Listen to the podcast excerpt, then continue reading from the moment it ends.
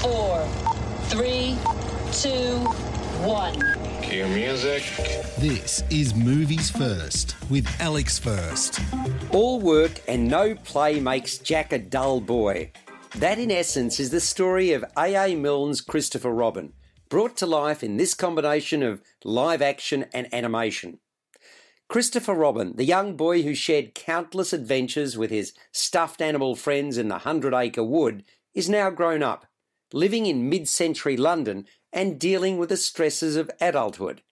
As an efficiency manager at Winslow Luggage, he, played by Ewan McGregor, juggles long hours in the office with his commitments at home and has all but forgotten the endless days of wonder and make believe that defined his childhood. But sooner or later, your past catches up with you. After hastily cancelling plans to go away with the weekend with his wife Evelyn, Hayley Atwell, and daughter Madeline, Bronte Carmichael, in order to work on a project that will affect the livelihoods of his staff, something unexpected happens. He's reunited with Winnie the Pooh and his old friends from the Hundred Acre Wood, remembering the times when doing nothing with a best friend was the very best kind of something. But a romp into the woods isn't going to solve his work problems, and that's where Pooh, Tigger, Eeyore, and Piglet enter the equation. The characters Christopher Robin and Winnie the Pooh first appeared in a collection of verses written by English playwright turned author A.A. Milne titled When We Were Very Young in 1924. But it was the publication of Winnie the Pooh in 1926 that truly resonated with readers around the world. The short stories about the imaginary adventures of the carefree boy, his honey loving bear, and animal friends, accompanied by E.H. Shepard's timeless illustrations, made it one of the most popular children's books of all time. Additional stories by Milne featuring the beloved characters followed, with a publication of The House at Pooh Corner in 1928. You're listening to Movies First.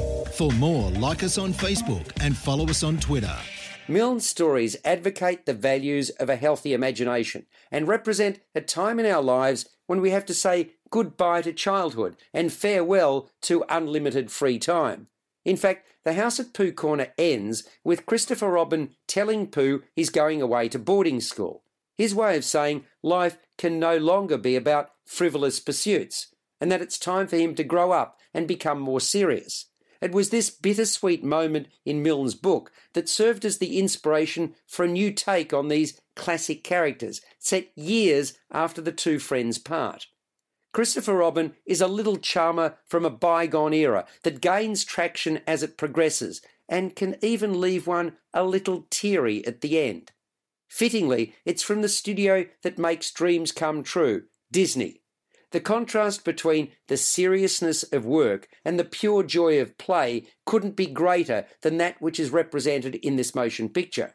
You could quite reasonably argue that with a big bad world as it is at the moment, we could certainly benefit, just as a stern Christopher Robin, played by Ewan McGregor, could, by taking a chill pill and embracing the benefits of youthful imagination.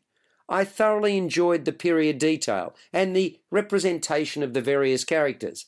All the Winnie the Pooh favourites are there, including Kanga, Roo, Rabbit, and Owl, although only Pooh, Tigger, Eeyore, and Piglet make it to London. Their distinct personalities are beautifully imagined. Eeyore is the sad sack, Tigger the character that bounces off walls, and so on.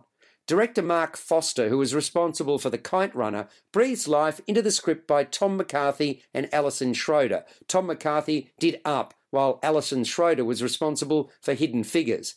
If you appreciated A.A. Milne's work, you should find plenty to enjoy in Christopher Robin, the movie. It scores a 7 out of 10. You've been listening to Movies First with Alex First.